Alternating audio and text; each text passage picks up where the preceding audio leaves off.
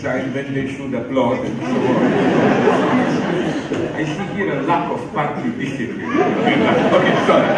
Let's go on. First, let me say, and I really mean it, these are not polite phrases. If anything, I am not this superficially polite, but how glad I am to be here. First, generally, I love Portugal because of your literature, cinema, and so on. I cannot imagine my life be, without Pessoa, without Saramago, and so. And I'm here anti-historicist. I don't believe that, you know, as vulgar Marxists, pseudo-Marxists say, in order to uh, understand a writer, you have to study the context, the country, maybe, but I think the much deeper truth is if you say the opposite. In order, if I come here and just look around real Portugal, nothing. But if I look at real Portugal after reading Saramago, Pessoa, then I will understand the country. And I think the, the same goes, for example, for England. This is my Hegelian part. Hegel says something wonderful in his lessons on, I think, uh, uh, philosophy of history, world history. He says that the spiritual result of, of uh, Peloponnesian War was the book that was written about it by Thucydides. It's a terrible thought. So the real war was fought to enable the writer to do it.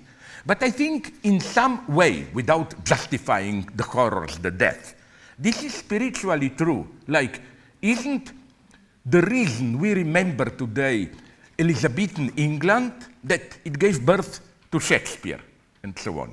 So, in this sense, for me, and I'm ready to go to the end uh, here. When I was recently in San Francisco, I told them the reason your city deserves to exist is that to enable Hitchcock to shoot Vertigo there. No? in the same sense, yes, you have the right to exist no? after Saramago and so on. I especially like this city with its convoluted streets, streetcars. Uh, this morning was I stepped around and my God, you know, three small bookstores immediately around. And back uh, to your, to uh, my translator, I think it's, I should be grateful and honored to be with you because it's for people like that, people who are also attentive, the, beneath all my stupidities that I often said, there is some kind of effort to think, and if I got it correctly from what you said, you are well aware of the tensions and so on I'm struggling with. It's all very open for me. The moment is very tense. So, so much to for the introduction. Now, how do we say? Let's do some work, Karagu, or how? Yeah, yeah, okay, yeah, yeah. First, let me say that it's as if history conspired with me because when I awakened this morning and looked at the news, I thought, where am I? In some ideal country like ancient Greece? You know, I opened the news, it says Socrates arrested, you know. then I looked, then I thought that if I look deeper, I will find then some financial news like because of austerity measures, Plato's academy will no longer get the state support or what. I knew I'm at home.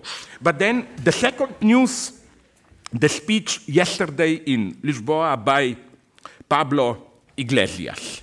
And maybe in some sense you can take what I will say today here as my comment about that speech. I am fully, of course, supportive of Podemos, but I think it's the duty of us thinkers, philosophers, now to be attentive to show, to, to hint at possible future problems, contradictions, and so on, because this is my big obsession. The, what in English or rather American they call the morning after, after the night of drinking orgies, whatever. It's relatively easy to have a big enthusiastic public event. hundreds of thousands of people in Cairo, Tahrir Square, uh, what is the other one, in Gezi Square in Istanbul, and so on. That's relatively easy. But my fear is, and anxiety goes to what happens after when, as we say, things return to normal.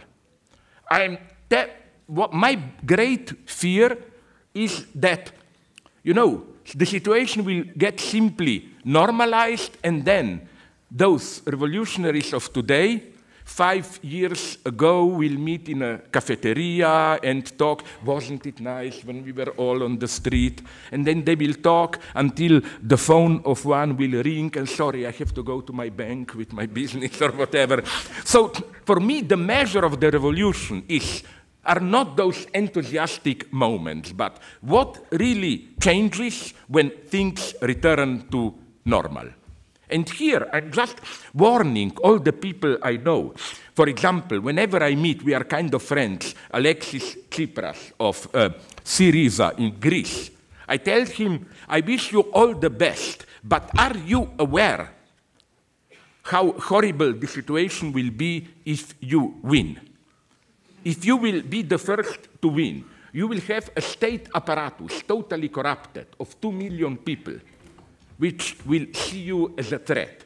You will have a, you will have a police which is 50% their members of Golden Dawn, of direct, almost not even proto-fascist, fascist right wing. They will have bankers, everyone against them, and so on and so on. And I told him, what will you do with secret police? But I didn't mean it in this Stalinist way, you know, like to arrest, but you will need it. So precisely how not to do it in, in the Stalinist way. So while I am totally aware of tremendous things going on now with Syriza, Podemos, and so on, uh, and I also know that it's an illusion to, to uh, ask now for a precise plan, like these measures, those measures, and so on. No, we have to begin with taking risks. You do this, you do that. But you should be aware that by doing this or that, even if it's a small, very reasonable measure, then you will see that in order to really do that, you have to do something more, and so on and so on. And here, the enemies are waiting for us. For example, my more obscure friends in Germany are telling me that there is a very strong conservative strand in European politics which wants nothing more than the Syriza to win. And they already have plans how to guarantee chaos, hunger. So, as someone told me, it's good for so called people's power to emerge there so that we, we will teach them a lesson. You know, so again, I just like to, uh, like to complicate things. Uh, but again, we have to begin. For me, the true utopians today are not just these radical leftists, like let's wait for pure situation when we will have a true proletarian revolution. The problem is that also moderate pragmatists are leftists, sorry, are utopians. For example, my God, a Freudian could analyze me now. For example, uh, Piketty. I love his book, but I think that I haven't recently read a more utopian book than his. What's his idea? Openly, he admits it. Capitalism is the only thing that really functions, very productive. So let's keep the system as it is. Let's just change the taxation system, higher taxes, and so on. This, I think, is a utopia if there ever was one. Because he is well aware that for this measure to be effective, you would need some worldwide authority. Otherwise, the capital will simply move elsewhere and so on. My problem is, but in order to be in a position to do this, we would already have to win. Like in present political situation, you cannot do it. Point two, even after you do it, you would immediately face further problems which would, you know, which would demand further measures. Like the utopia is that we can have the system as it is, just three times higher taxes and so on. That's utopia. So, uh, uh, but so what's my solution? It's simply, as Napoleon put it, on attack et puis on le verra. You know, we have to begin with something, and I support everything. I think the task of a true radical politician is not to begin with radical revolution. If you, as Rosa Luxemburg put it wonderfully, if you wait for the right moment, it will never arrive. Through your action, you should create conditions for the right moment. How? Precisely with, and that's the great art of politics today, more than ever. That's political wisdom. To pick out, to focus on a measure, and it can be a different measure in different countries, which appears and is, in a way, moderate, fully fitting what Pablo Iglesias calls dignity, common sense dignity, but a measure which will then trigger further measures. For example, this is why, and this may be a horrible idea for some of you, I still have a certain respect for President Obama. His attempt to enforce universal health care was an incredible ideological shock for the United States. He was even dragged to, I think, to Constitutional Supreme Court or whatever. Why? Because although it was a modest measure, and he was right to say, wait a minute, this is not any revolution. They have it up from us in Canada, they have it in Europe, and so on. But it was something which fundamentally destabilized the very basis of American ideology focused on this false ideological notion, more about this later, of freedom of choice and so on. And if some of my books, it was meant as a joke, but I love this joke, I even claim that how uh, you can detect this limitation of United States in some very superficial features, like this uh, limitation in the sense of limitation imposed of them by commonly accepted ideology. If you visited United States, you must have noticed two things in hotels, for example, big hotels. First, that they count floors in a different way. It's first floor for them is what we call ground floor. They begin with one. This, I claim, is their limitation. They don't know that in order to count, you have to have a zero, which is what in Europe we call uh, spiritual substance, historical weight. They think you just have choices in the air. Second, connected problem. That's why, in an ironic terms, I put it at a conference to them, they are not religious enough. In what sense? You know, when you uh, are you also doing it here? But I don't think we are doing this in Europe. That if you have a hotel with more than 15 floors, they skip over the 13th floor. It's 12 and 14. But I told them, but whom are you cheating? God knows that 14 is really 13, you know. And it points in the same direction. And again, this is a good beginning for the United States. So we have to begin with such a modest attempt and also in a modest way. I'm not, uh, although people accuse me of being Stalinist, whatever you want, I am not this kind of a radical leftist who doesn't have a respect for ordinary people and their troubles. This is why, for example, openly I tell you, I, I'm not in a great favor of Fidel Castro. Although Many of my friends call me Fidel, but not because of politics, but because, like Fidel, I talk too much, you know, like, you can never stop me, no? But, you know, like, when people say, ooh, those filthy, ordinary Cubans, traitors who want to go to Miami and so on, well, I respect ordinary people's desire for some happiness, good life, and so on.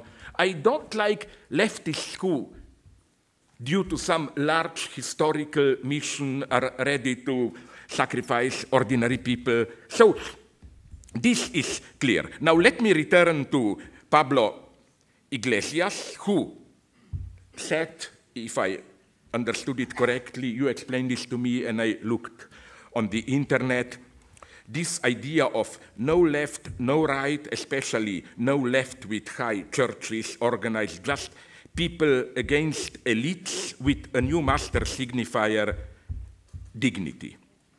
Okay, I think dignity is not a bad word because uh, the term is appropriate insofar as it makes clear that protesters are not protesting just because of some particular material demands. Dignity has this universal dimension of freedom and emancipation.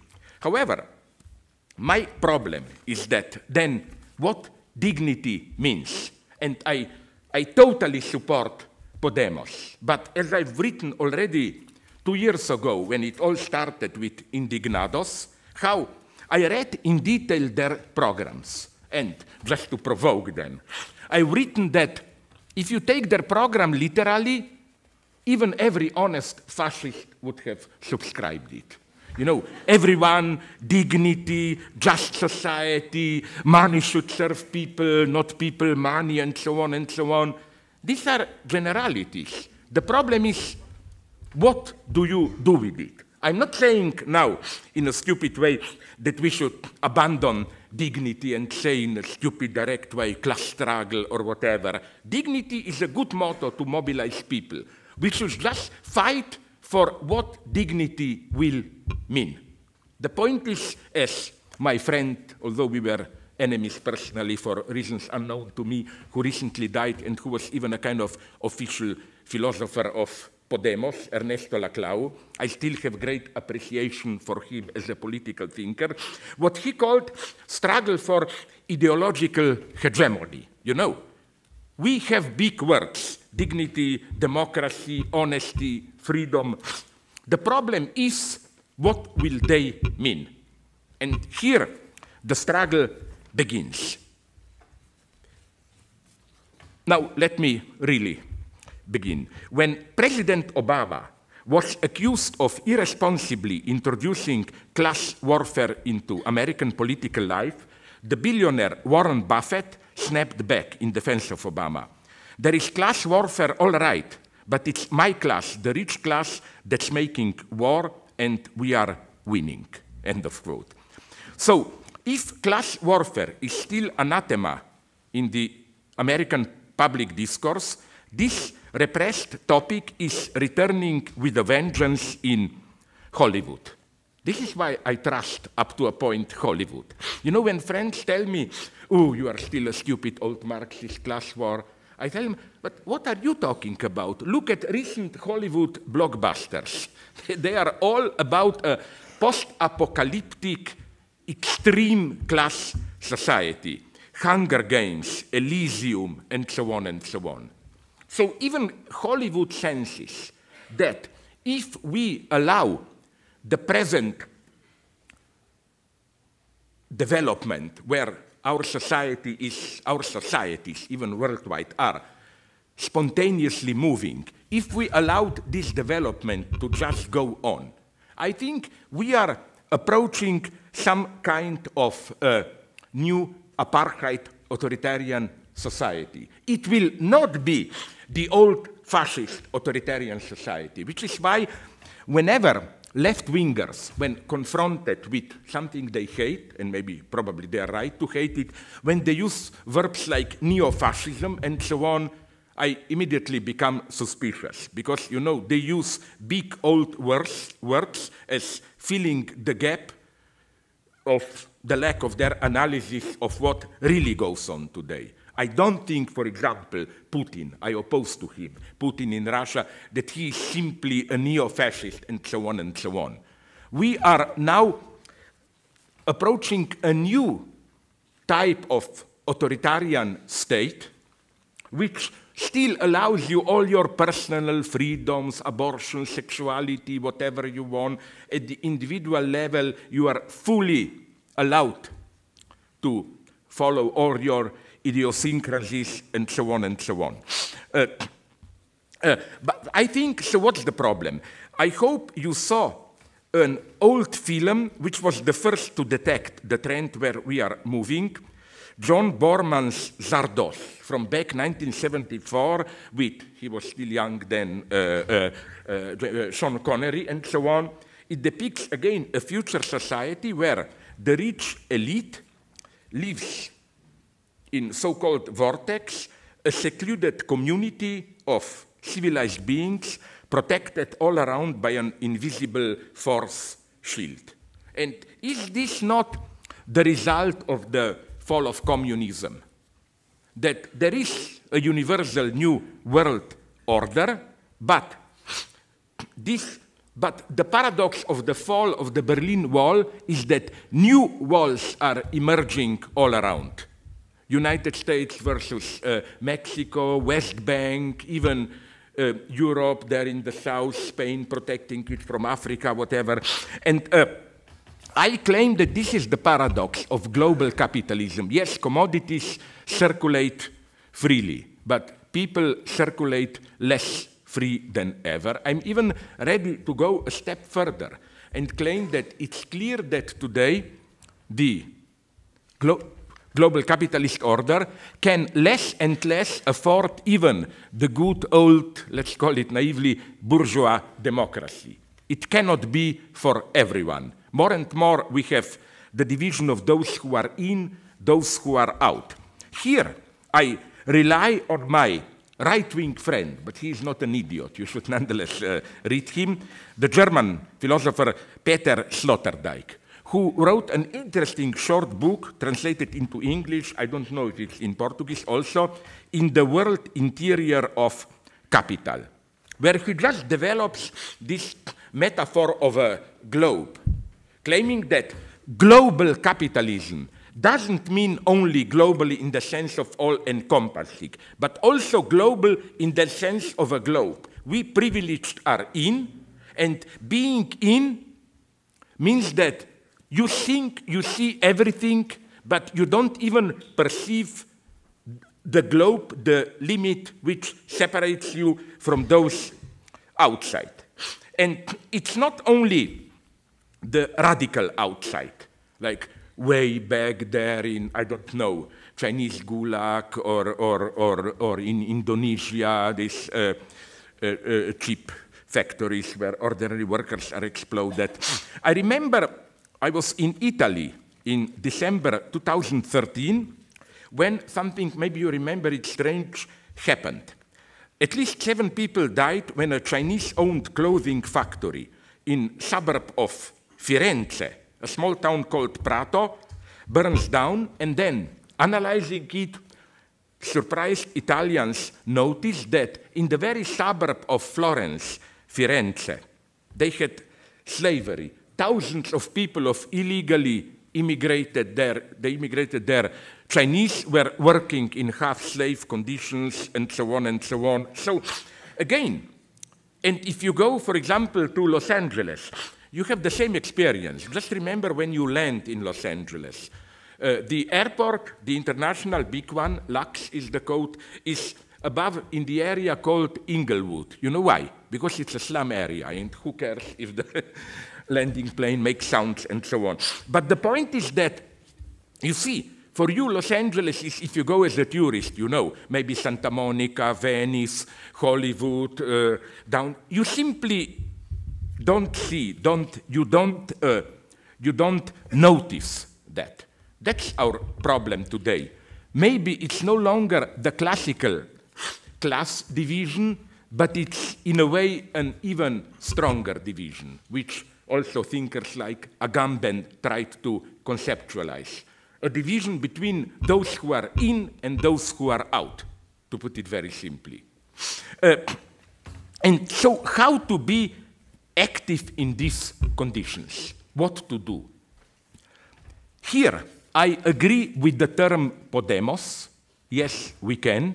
But we should be aware of how, of all the ambiguity of how this slogan can function today. Because, and now I will repeat an analysis done by my Slovene Lacanian colleague you, colleague, you mentioned her, Alenka Zupancic, who noticed how you know, how what is possible and what is impossible is divided in a very strange way today. On the one hand, in the domains of technology, personal freedom, sexuality, almost everything is possible, or so they tell us, you know.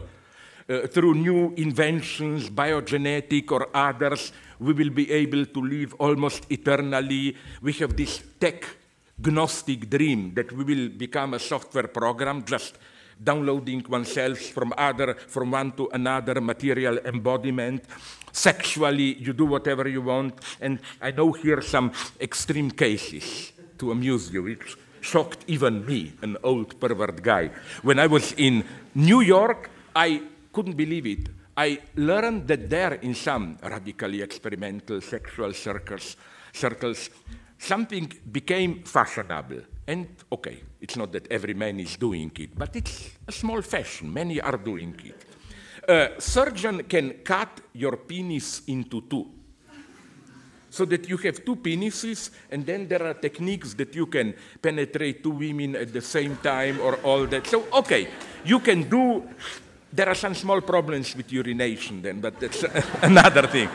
But the point is that here the idea is you can do it. You know that uh, uh, Charles, Bre the, the Virgin boss, already tries to do, yeah, yeah, yeah, uh, uh to uh, flight, flights into space. Okay, if you have money, of course, everything can be done at this radical level. But on the other hand, so everything becomes possible.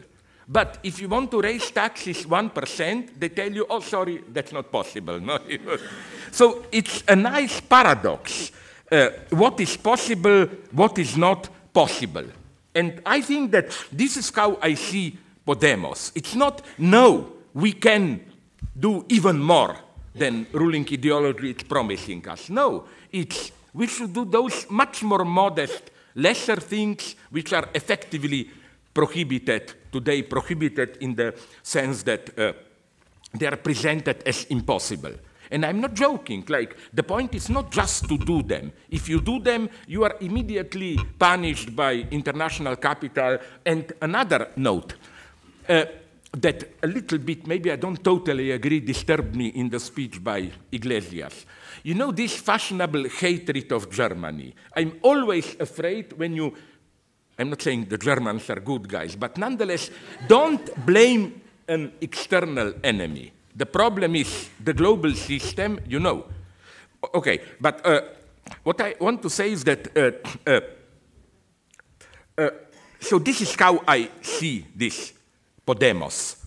In, the, in a paradoxically much more modest sense, and again, yes, that's what I wanted to say. Uh, it's, this is the truly difficult thing to do because, okay, you raise taxes, then you are isolated by international capital. How do you do it? And it's not that there are simply bad guys out there. No, I mean, the problem is in the system. It's a big problem how to really break out.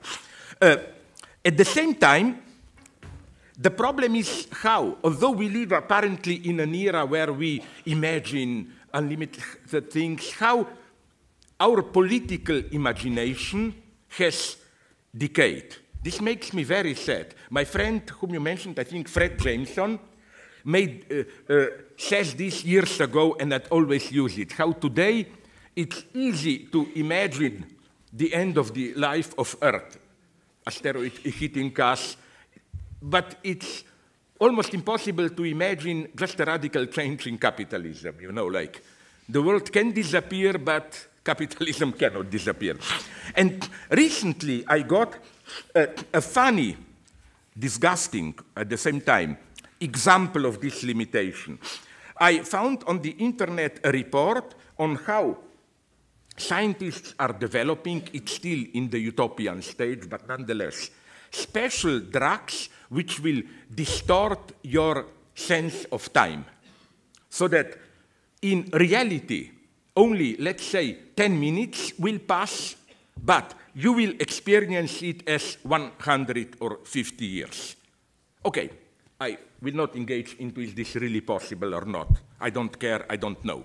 But what really depressed me is that the researchers who did it, what did they offer as an example of practical use of it? The immediate example was prison terms, like let's say I am young specialist in something and I do some nice killing and I get 50 years of prison. Wouldn't it be much more productive for society, you know, to give me those drugs so that subjectively I will experience it as if I'm in prison for 50 years, but in reality it will be just 10 minutes so that I can be useful then. I don't get out all for society. And okay, again, maybe I'm an old pervert man, but my first association was isn't this sad that this is where the imagination was directed? My immediate association was why not think about it in the opposite sense? Like, you make love for five minutes, you experience it like 10 years. You know, why, why automatically the, the uh, again, the imagination did go in this direction? The problem here is, again, it's not that there are no changes imaginable. No, the problem is that there are changes, but uncontrollable. I think the world is radically changing. The problem is in what direction. For example, as to positive potentials. Someone with whom I don't wholly agree politically, but he's sometimes interesting, the British social thinker, Jeremiah Rifkin. He, in a recent book called The Zero Marginal Cost Society, he developed in a quite convincing way how, due to recent progress of internet and so on, how a new sphere is emerging which simply no longer functions at the level of market, like free circulation of data, even of some commodities and so on. And I really think that no wonder that the so-called uh, the so-called uh, problem of so-called intellectual property is such a problem today. Frankly, I don't think capi capitalist society will be able to resolve this problem. Because, to put it in, I'm consciously here, provocatively very naive, that uh, intellectual property is something which cannot be inscribed into the ultimately into the level of private property. Like it's an explosive dimension. It is almost, I would say, in its nature, communist. It has to function normally, if I may use this term, it has to circulate freely. So, okay, we have all these potentials of internet, but at the same time, as we learn from what, from Snowden and uh, others, uh, of course, WikiLeaks, at the same time, this same phenomenon, internet, engenders new unthinkable forms of control which are, I think, much more dangerous than old types of controlling people. But you know why? Because uh, in these new forms of control, you still retain your sense of freedom. So when I got read WikiLeaks, agree, uh, WikiLeaks revelations, I totally agree with those who claim, but why focus on the United States? Isn't China or Russia much worse? My answer is yes. But in China and Russia, especially in China, you at least know directly that you are controlled. No one has even the illusion of freedom. While the problem in the United States is that they are controlled, but while still retaining the self experience that they are free. And a vulgar metaphor came to me. Uh, vulgar, rough. You know, uh, uh, I read somewhere, uh, this always fascinates me, these new biogenetic or technological brain sciences inventions, that uh, uh, they already succeeded in connecting brains to computers in such a way that at least it works with rats. My friend, a neurobiologist, sent me videos which show this. It's pretty horrifying. Like you have a rat freely jumping around. Then you click, connect it to a machine, and you can play with a living rat like with a, with a, like with a remote controlled car. You that no? And of course, privately, they are afraid to come with this out into public. Privately, they told me, of course, the whole point is to apply this to humans. And I immediately asked them the question which they admitted is the right question. The enigma is this one. Let's say I do this to you, I would love to. You wander around, I control you. The problem is, how will you experience it? Will you experience it, oh my God, I'm no longer myself? Or will you simply think that you are still free? They told me, unfortunately, it's the second option. Isn't this horrible? Like, you know, you are controlled, you even don't know. Another dimension of this new means of controlling. Did you hear about uh, so-called uh, uh, so-called uh, uh, high-frequency uh, traders? There was recently some Flash Boys, a best-selling book which elaborated it. It's so interesting. The idea is that you know how millions are billions are earned. They established an extremely fast optic cable connections between Chicago and New York stock markets.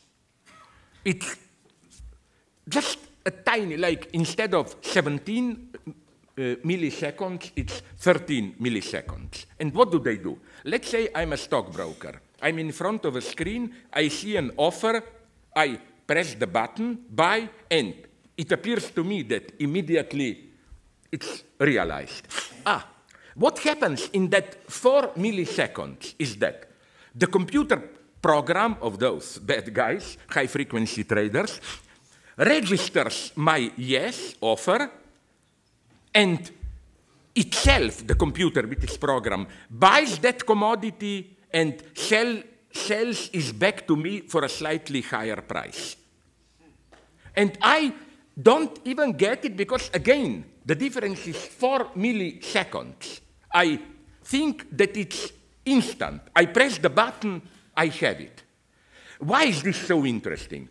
Because uh, it literally, first, it undermines the internet myth that it's an instant synchronous world community. As they like to say, it doesn't matter where you are, where here it matters where you are. And uh, the interesting thing is, again, that you are cheated at a level which is simply beyond your powers of representation. It happens in some reality which is simply irrepresentable for you. And yes, now they're already building an optic cable connecting London and Frankfurt stock market with New York. So it will even go on and so on. So what I'm saying is that things are happening today, new, new, new uh, methodologies of how to control us, which are simply literally beyond our comprehension. They work at a level that we cannot even, uh, that we cannot even imagine. This is why I think it is important today whenever people talk about freedom. Everyone is for freedom, of course. To specify what is freedom, what do we mean by freedom? You know, we should repeat the infamous Leninist question Freedom, yes, but for whom? To do what? Uh, on the one hand, this is, I think, how ideology works. On the one hand, how do we experience our freedom at everyday day level? It's usually the freedom of choice. You know, like, yes, I'm free, I can do whatever I want, I am gay, I am heterosexual, I do it with cats, dogs, I leave you all that. Or I go where I want, I choose my profession, blah, blah. Uh, uh, at the same time, more and more large political, financial, economic decisions are made not only without democratic consultation, but even so that we even don't know secretly. For example, I hope you did hear about so-called TISA, T-I-S-A, TISA agreements, which, I mean, it's true and it's crazy. Agreements were prepared among the leading trade nations, which will regulate in detail the conditions of financial flow and information flow. And some things are quite horrible there. For example, one of the provisions is that, let's say, a foreign company invests into your country. Let's say that then your legislation, you get some left wing government, taxes them much higher, and then because of this, they will lose some money. According to this agreement, they can prosecute your government for depriving them of legal profits and so on and so on. But okay, whatever, I'm not even necessarily against it. Of course I am, but this is not the question. The question is that something so absolutely important is being debated, and not only were the negotiations done in freedom, but it even says in the agreement that for five years after it will be accepted and enforced, for five years it should remain secret. So all the big decisions, or how to fight a war, Iraq, whatever you war, all this is done in secret. And what does this mean? This means that obviously the notion of freedom, which is our spontaneous notion of freedom, freedom of free choice, is not enough. It's not enough to choose between options given to you. What's more, at least as in, I have nothing against this type of freedom. I'm not a Stalinist who think, you know, that we should move beyond and to some total regulation. No, what I'm saying that, but we should also include into the notion of freedom the freedom to influence, choose the very framework of these choices. That's the important thing. Like, in what the very coordinates of our freedom of choice. Here, ideology works. As some Italian economists and leftist thinkers, I wonder if their work is translated here. I think they're very important, like Maurizio Lazzarato, The Rise of the Indebted Man, or Franco Bifo Berardi uh, developed. Uh, here, ideology works in a wonderful way. The latest trick is that we are all treated as capitalists. The idea goes like this. Even if you are a moderate worker, and for example, you want your children to be educated, then you take a credit. The idea is that you have to be treated as a self-entrepreneur. You act as a small capitalist. I get a credit, and again, it's this stupid freedom. I'm free to decide. Will I spend it for my children's education, for a holiday, for, I don't know, better health insurance? So the idea is a wonderful one that we are basically all capitalists, and it's just a matter of percentage of commas if like you, I hope you do, then I can exploit you that you invest 100 millions, I invest 10,000 or whatever, you know. So you see, this basic experience of freedom is, in this sense, uh, false and mystifying. Freedom is no longer associated with large collective decisions. And my crazy idea, I wonder if you would agree, is that this is why we were so fascinated by events in Ukraine. It wasn't just European racism, like, oh, finally the primitive Ukrainians will drop Russia and become, join the enlightened West. It was something deeply much more tragic. We saw there something that is unimaginable in our societies. People collectively acting and enforcing a decision. In our societies, this no longer works. So again, how to break out of this? Uh, let me just uh, control myself a little bit. Yes, do you allow me a little bit? You know, usually I make this joke here that, yes, if you apply the normal metaphysical linear notion of time, I'm close to the end.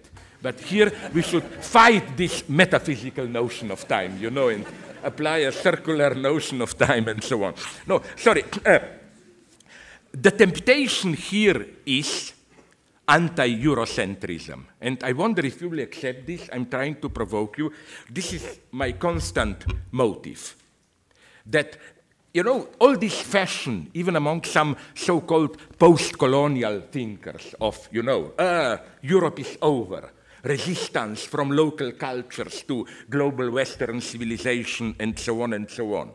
I think I'm absolutely opposed to it for a whole series of reasons. First, I think it's very significant, symptomatic that the European legacy is devalued at the very point when capitalism got global and no longer, let's put it like this, needs European values.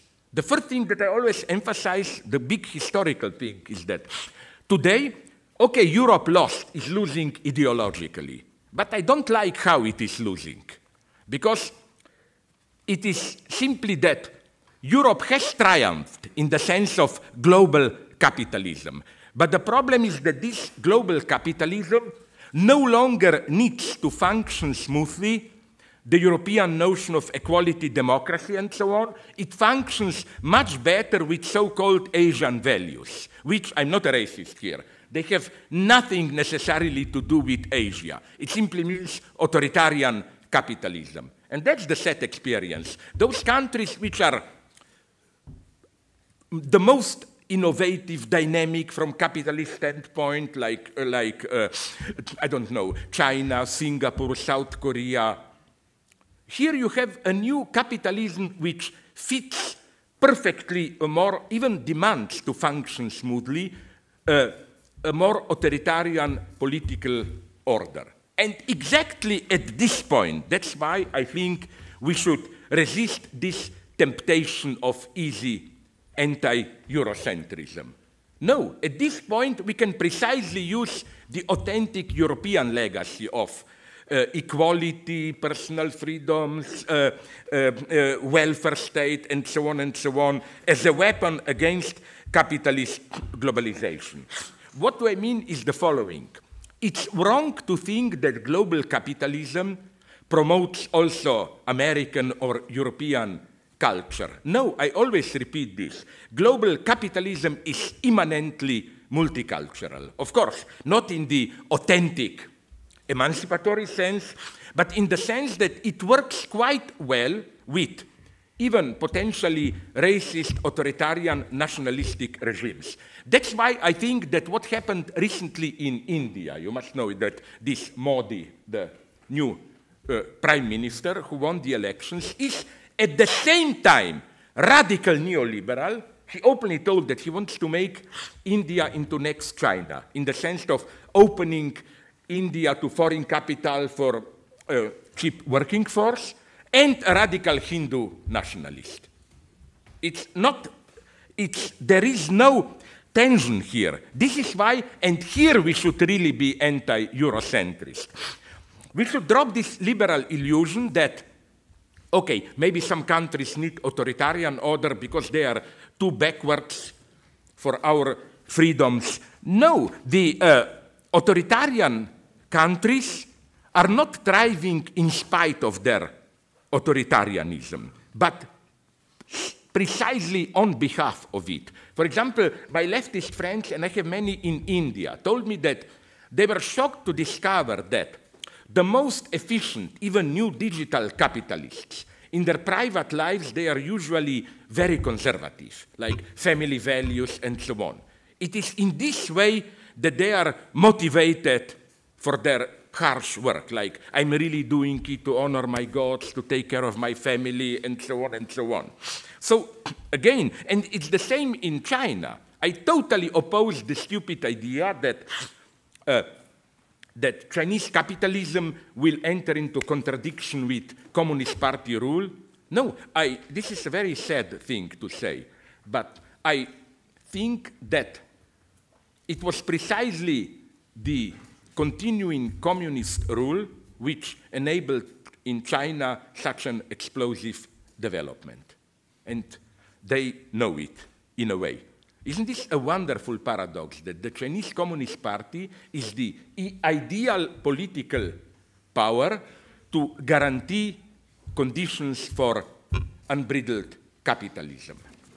That's our reality today. Uh, so, oh my God, now come really interesting things. Uh, I want to focus before I return to the first choice and so on.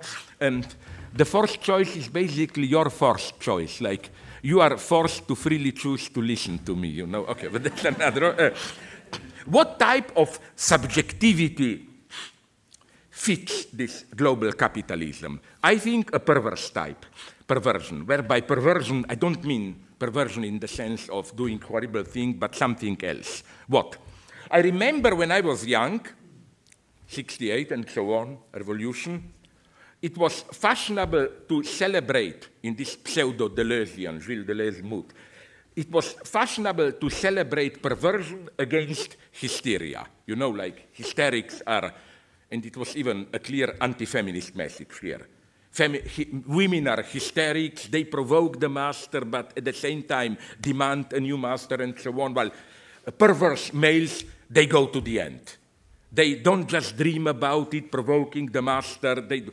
I think this entire view is totally to be rejected. If there is a lesson to be learned from after 68 elect, uh, uh, uh, social development, but also from psychoanalysis is that a pervert is not truly subversive. A pervert is always just the, what I call inherent transgression, the obscene other side of the ruling ideology. Why? Let me apply this here, this, maybe probably you know it, this term by Louis Althusser, ideological interpellation. It means ideology interpellates you in the sense of it it provides an ideological public identity for you. You are a free consumerist, a fascist, whatever, mother, teacher, revolutionary. You have a certain identity. And now I'm referring to the other of my Slovene colleagues, Mladen Dolar, who did a wonderful text already 25 years ago, Beyond Interpellation. It was really an ingenious move where he claimed that hysteria is precisely a gesture of problematizing interpellation. As Lacan pointed out, the fundamental hysterical question is who am I in the sense of why am I what you, the big other society, why am I what you are telling me that I am? I mean, you have even ridiculed by men, but not in a, the right way. You know, that's the that's beneath this eternal feminine question. If you tell a woman you love me, tell me why do you love me? And the instinct is right, I think, here. That's the enigma. I mean, this is why for Lacan, hysteria is the basic subversive attitude. And what the hysteric knows perfectly is that perversion is not truly subversive. It closes the gap, it just provides the, let's call it, the obscene supplement, like you have the public regime of dignity, Christianity, and then you have the perverse other side, tortures, police, or in the United States in the 20s, Ku Klux Klan and so on. This is what always fascinated me. And I'm sorry we don't have time to develop it more. This notion how every social order is not just what it is, but you have a whole series of what I called implicit transgressions. Let me take, with all the respect for Christianity, I'm clear here, my God, I, as an atheist, I wrote five, four or five books celebrating the um, emancipatory potential of Christianity. But nonetheless, I must say, isn't clear case of Catholic Church pedophilia.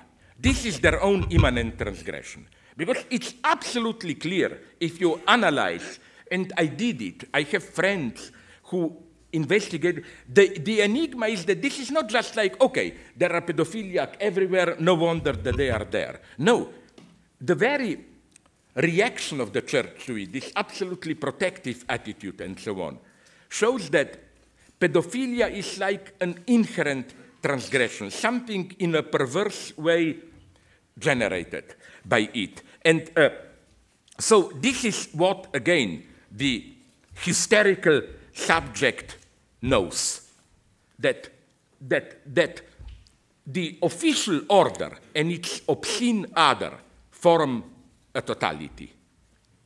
That every order has its dark side, if you want it like this. The perverse, there is no master without a pervert doing the dirty work for him, supporting it. That's what the hysterical subject against, again perfectly knows. And again, I will try to squeeze. Sorry? You have time, you have more 10 minutes. 10 minutes in a linear metaphysical sense to be deconstructed. Okay. No, no. Uh, because uh, you know how this works. Uh, for example, it, it, I will tell you some first funny things, then unfortunately some uh, horrible things. Imagine how was it when you were introduced into these pleasures of the adults, smoking heavy drinks. Isn't it always like this? Some older friend tells you, do you know what adults are doing? He or she gave you a cigarette, a strong whiskey, whatever drink, and admit it, your first reaction was disgust. Sorry, now it become really. How can they enjoy it? It's a learned pleasure. It's not, spon- if you were to stick to your spontaneous pleasures, well, you would have been probably, I don't know, drinking fruit juices or milk or whatever, you know. And uh, the same goes even. Now let's make a step further. For talking dirty, swearing, my experience is that it's not that I talk in a polite way with you and then you say something stupid or something that annoys me and then I exploit. I, sorry, I explode. No, my, I, I have with my friends a weird ritual which I think proves the opposite. When I meet with my friends, we first for 10 minutes talk dirty and exchange insults, like, you know, and I'm from Balkan, we really know how to do it, like, I will dig your dead mother out of her grave and screwed up whatever, better. But then comes a magic moment after 10 minutes when we say, okay, now we did our duty, to be ugly, now we can kindly talk to each other, and it works in a perfect way. Now, let me get more serious. Two phenomena, one north, the other south of the United States. You know what is uh, happening in Ciudad Juarez? There is a good Deleuzian analysis, so-called femicide. Uh, gangs of white men are systematically kidnapping white women and torturing uh, uh, collective rape, murder in a terrifying way. They usually first gang rape them, then slowly slice them. First, they cut off their breasts with uh, brutal, with scissors. It's unimaginable. But what's so interesting is that this is not a spontaneous outburst. It's clear what is happening. You have there in Ciudad Juarez, which is the capital of this fast, just, you know, putting together parts assembled from elsewhere, where they need many young, cheap labor force. Thousands of women are there, and they're nonetheless free, living alone, single. This is a provocation to male power. So but the interesting thing is how, how ritualized these horrible acts are. So you can see they are not individual outbursts. They are the dark underside of the ruling ideology, in the sense of they are obscene rituals. And this is what the official reaction to them tries to obliterate. They are treated as always as individual pathological cases, which is why it's a horrible thing. Not one perpetrator was arrested. The only one who was punished was a mother of one of these girls who protested too much. Uh, now let's move to the north of American, Vancouver Indian reservations there. It's a similar thing. There is a male ritual to kill the girls there, uh, to kill Native American Indian girls, and it's the same. Uh, it's clearly a male, some kind of a, a ritual of maturation. But police strictly treats it as isolated family matters. They try to attribute it to the, to, the, uh, to the family of the girl. Oh, it must be again a drunken mother or whatever. So again, what is oppressed? It's not the horror of the crime, but again, it's, uh, it's systematic ritualized, symbolic, Eh, it's a eh, systematic, ritualized, uh, symbolic nature. This, and I claim that this is one part of our ideological, ideologically, ideological situation. Look always for the immanent, dirty secret, for that something which may appear even something subversive, but it's really part of, the, of how ruling ideology reproduces itself. The obverse of this is another strange phenomenon, which is, I think, strictly part of the ruling ideology, the superego oppressive culpabilization of us as individuals. You know, we are all time bombarded by, for example, ecology. It's a big field of ideology. Why? The way it is done. If you ask general questions, okay, what are big companies doing, and so on and so on, the answer is usually, wait a minute, who are you? Are you innocent? And then it begins, you know, like, did you put aside all Coca Cola cans? Did you put, like, to make you guilty and forever guilty in the sense of did you do enough and so on? It's the same with politically correct fighting of sexual harassment. I'm totally against sexual harassment. But I don't like, I don't like this, especially in the United States, this endless self-imagination. How did you look at that woman? Are you sure there wasn't already an element of, they call it visual rape, you know, like, how you, and so on and so on. I, I, I think that there is something absolutely false in this radical self culpabilization. Like, you know, you are, because you know, the ruling ideology at the same time then offers you an easy way out. Like, I'm sorry if I repeat this case forever, uh, uh, Starbucks. It's the biggest, maybe one of the biggest ideological machineries today. Why? They did something ingenious. They, uh, they, uh, they counted, count on this guilt feeling. My God, while, while children are starving in Africa, I'm here enjoying my cappuccino and they make you pay for it to make to offer you an easy way out. Like the message of Starbucks, even literally, yes, our cappuccino is more expensive, but one percent goes to Guatemala children, another goes to fighting uh, uh, uh, uh, uh to give water to Sahara, whatever. And it's a wonderful operation when you can fully enjoy to be a consumerist because your ethical duty to provide is already included into the price. You know, it's pay a little bit more and you are clean. So, and of course, this type of superego individual culpabilization uh, also prevents you from asking radical uh, social questions. Then another strategy that I admire today is this, it's strictly part of all this constellation that I'm trying to describe. It's my favorite one, is how uh, uh, sexuality itself gets desexualized. Did you notice a strange thing in, last, uh, in the latest uh, James Bond movies? It's a politically a very good one, Quantum of Solace. Politically there, James Bond, my God, he saves Morales' regime in Bolivia against a bet uh, international corporation. But something very strange happens there. There is no sex at the end. Did you notice this? It's the first James Bond film. Now we will say, fine, less male chauvinism. It's much more ambiguous. Let's now move from James Bond really low to books which I I become uh, Goebbels there. I would have burned them in public like the Nazis did. Dan Brown. Did you notice how in his last novels, sex is disappearing? There is no sex in Da Vinci Code, in the, and in his later novels. In the previous one, it's even more interesting, Angels and Demons. There is sex in the novel, but not in the film. Isn't this strange? Usually we thought Hollywood adds sex to make it more commercial. No, Hollywood, and you know what happens here? My friend Alain Badiou wrote a lot about it.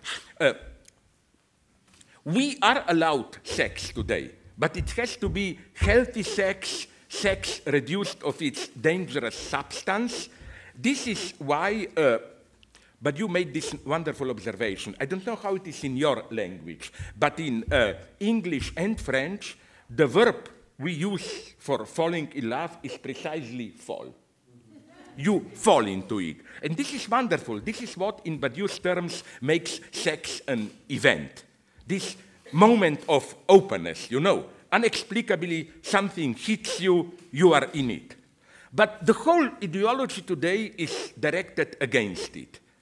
Even, but you found some ads and found them in English of these marrying or dating agencies where even literally alluding to this formula, they said, we will enable you to be in love without the fall.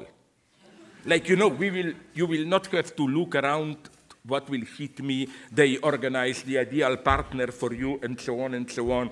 And what is at the end of this road is something really sad. if you talk about uh, politically correct sex, it's something very sad. Even some feminists got this. Namely, you know, as everybody knows, in a process of seduction, someone at a certain point had to make a move. You know, okay, you may be flirting gently, but then somebody had to come open. And this is always a risky move. Like following strict politically correct rules, if the woman or the man says no, you can be accused of sexual harassment minimally. Is there a way not to do it? Yes. And it's very tragic. It's pure contractualization of sex. And again, some intelligent feminists claim that the only sex flirting without harassment is to make a kind of explicit deal. And uh, Julian Assange told me that in Sweden they are already considering it. It's not yet accepted by the law, but they debate in public the following proposition, which for me is a horrible one. Let's say I'm flirting with a woman, man, whatever, and we both want to do it. But we want to be sure that it will be politically correct. So they are debating a form where we fill it in your name, my name, date of birth, religion, do I have any illnesses, and so on. And then we both sign it, and up, we are free to do it. I find, I find this uh, pretty terrifying, this obsession, and even, as I, have written a lot about it, even, uh, even uh, our, our obsession with the danger of smoking is for me suspicious. No, I'm totally against smoking, I don't smoke. But I don't think our obsession with prohibiting smoking can be explained really in the terms of just uh, medical care and so on. Did you notice how, at least in United States and, uh, and uh, some other parts of Northern Europe, the same people who are obsessively against smoking are usually for uh, free drugs, that you know. So it's clearly something else, and I think what annoys people the hint was given to me by recent decision of American big companies to prohibit on their flights even electronic cigarettes. And they made it explicit that it's not because we don't know they also can be dangerous. No, they accept that smoking is not dangerous. They write, they, their justification is something terrifying for me. They say by sucking electronic cigarette, you give a dangerous example to others of how you're not able to control yourself. I mean, uh, and again, at the end, it's what type of sex? Maybe you know the joke, I'm sorry if I repeat it, but I love it. Uh, uh, a year ago, along, Guardian magazine asked me to imagine how romance, romance is still imaginable today. And I, my answer was an instant one. You know that you have for women these plastic penises, dildos, properly accompanied with a battery where you can regulate how, okay. But you know that you have now the same for men. Plastic vaginas, they are called, I love the term, it's so technical, stamina training unit. it's like a big battery, you can carry it around so that it doesn't embarrass you, and then you take off the top and you put on whatever plastic opening you want vaginal, mouth, anal, and then you regulate it. You know how, uh, how, how strong it should vibrate, how tense it should be. And then, what would be for me the ideal politically correct date, if you ask me? Okay, I have a woman, let's take it from my uh, uh, uh, uh, male chauvinist perspective, we want to do it. Okay, we make a date at her or my place, and each comes with his or her plastic up. We connect both of them to electricity. I push my penis into her plastic vagina, my plastic, oh no, the opposite. She pushed it, she has it, into my, and we turn off the machines, and we, ah, the machines are buzzing. Okay, they're enjoying for us and I can then sit with her and have a nice cup of tea and so on. That's where, believe me, that's where we are aiming.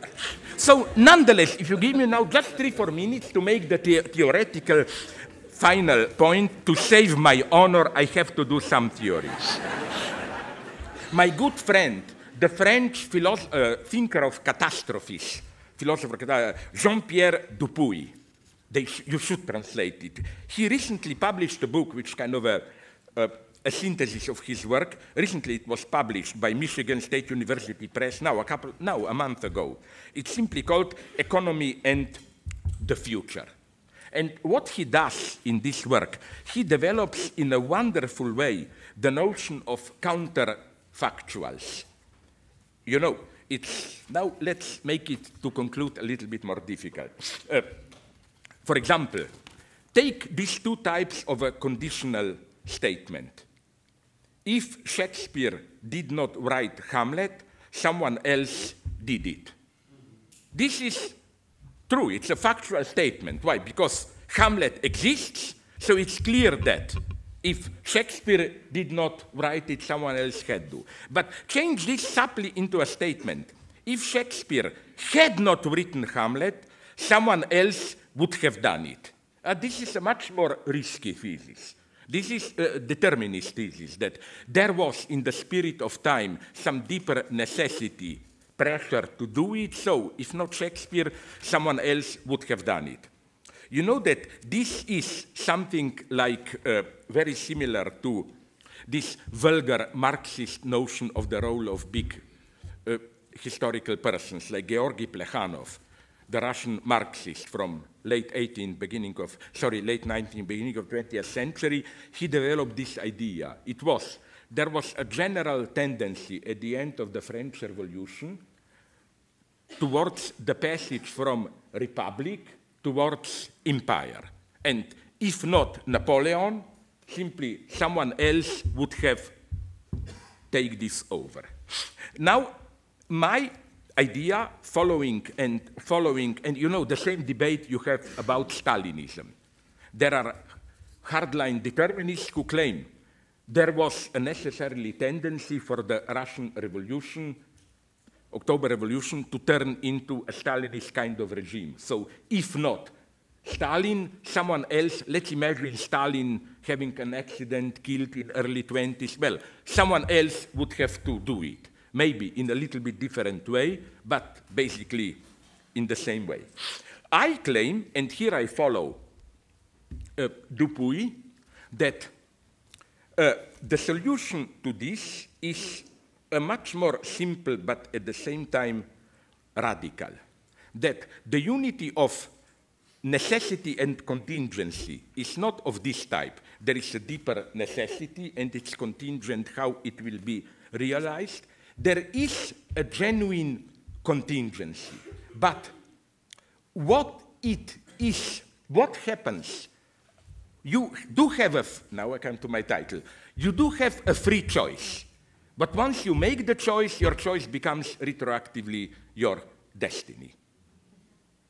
Uh, what do I mean by this?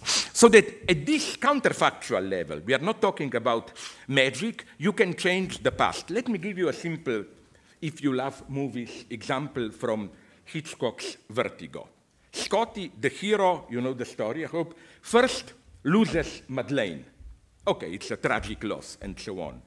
But something even more tragic happens at the end when he learns that there was no Madeleine the woman whom he encountered as Madeleine was the same as the vulgar Judy. So Madeleine. So in a way, what he discovers at the end is not only that there was no Madeleine, but that retro, sorry that he lost Madeleine, but that retroactively Madeleine never existed.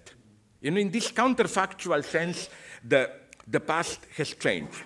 Now let me give you another example and go back uh, to what I mentioned. Uh, uh, uh, uh, that process of seduction. Let's say, okay, I have a difficult, I'm in a difficult spot. Should I, as they call it, make a pass, the explicit gesture of, or not? If I do, if I am rejected, then I can be accused of harassment, politically, but, but if my partner, the one whom I want to seduce, says yes, then it's not that I overcome successfully the obstacle is that I retroactively discovered that there never was an obstacle. And there are wonderful uh, uh, uh, cases of this, of this contingency retroactively turning into fate. For example, in authentic falling in love, isn't it that you encounter someone contingently, but once you fall in love, you automatically perceive all your past that, my God, it was all pointing towards this moment, and so on and so on. Like, and even we can take here the best known example Caesar crossing Rubicon. No, one can well imagine him not crossing Rubicon. But once he did it, it was his fate to do it.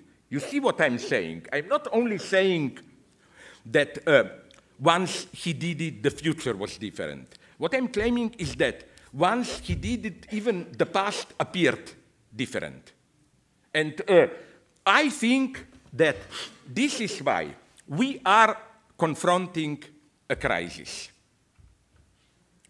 Now, back to global capitalism. We are confronting a crisis uh, in the sense of it's clear that at the level of, uh, at the level of uh, ecology, it can't go on indefinitely the way it does. In the best case, we will end up in this type of uh, referring to the movie Zardoz society where the elite will live in protected areas.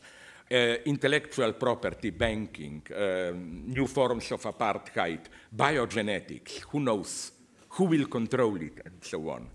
So I don't think we should put our situation in these simple terms of this or that. No, we have a choice, but not simply a choice between possibilities. We literally have to choose our fate.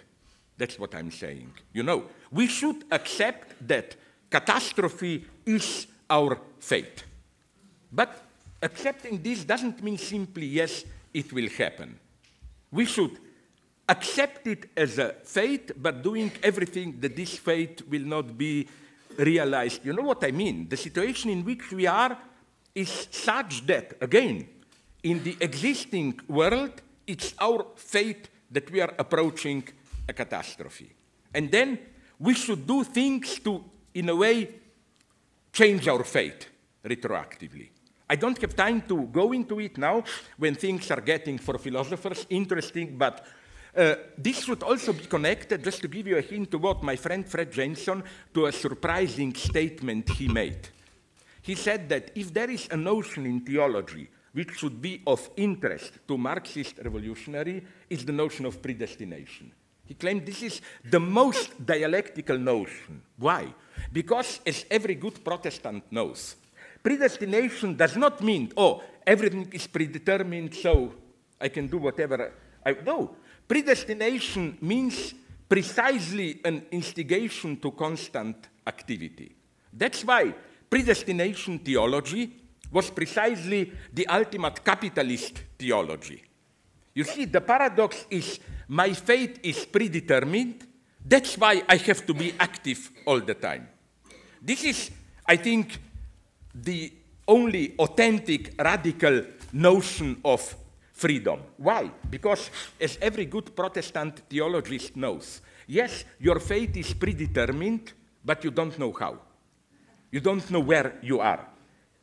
And I think that when you are in a position of everything is predetermined, but I don't know how, the choice you make is a radically free choice. It's a much more free choice than this simple freedom of choice, choice where, you know, where you enter into a patisserie and you choose strawberry cake or chocolate cake or whatever.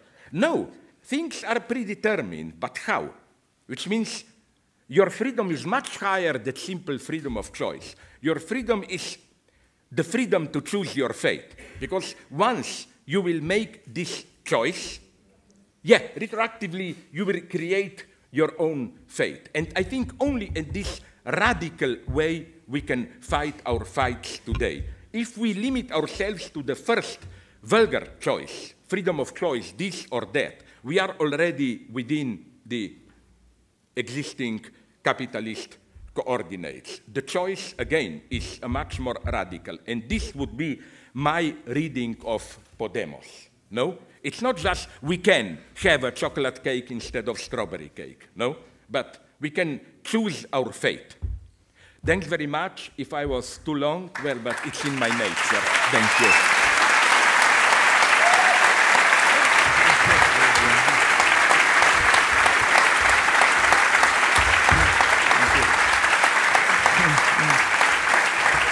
Sorry. Now I will, to answer your applause, I will use another of my old standard jokes, which is like, you know, don't applaud too much, spare your energy. When we communists will take power, you will have to applaud in those obligatory rituals, you know. So spare your energy for when we. And there is a wonderful anecdote about Stalin along these lines. Once Stalin was old, I read somewhere in a biography of Stalin, like 1950, he received a small group of generals for some order, and at the end they applauded him. The problem was it was a small room, only 50 of them, so no one dared to stop applauding, you know, to be the first. And it was so tragic, like two or three of them, they were all generals, collapsed and so on. But still, no one there. So at the end, Stalin had to say, comrades, enough. No, like he had to do it. Like, I would die to be in that situation. Thank you very much.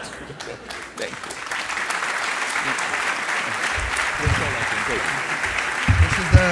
Great, uh, thank you. And I promise you, I don't associate it with that plastic penis I talked about. I promise you, it's not that. I'm really glad to be here. Thank you.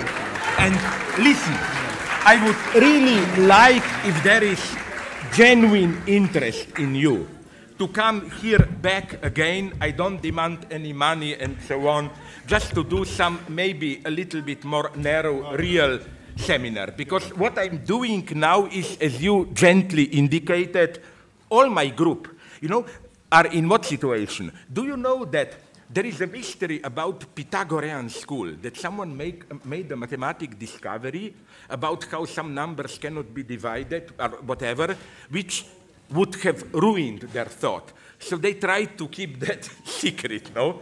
And we, Slovene, my Slovene school, ni Mladen Dolar Lenka Zupančič, have similar problems with Hegel and Lacan. We are no longer just playing this game, Hegel and Lacan together can save us. We are trying to make a move beyond. And the situation is very open. We don't know where it will go and so on. And this is what we are all fighting about. Alenka Zupančič is now doing a new book about uh, ontology and sexual difference, approaching this problem. Mladen Dolar is doing some stuff. I am now doing a new book, Figures Negativity, where I try to, and I have many new lines of thought. You know, this is madness. People thought after the mega book, mega quantitatively, less than nothing, no? And it's a nice joke less than nothing, well, it's over 1,000 pages, it certainly doesn't wait, less than nothing, no?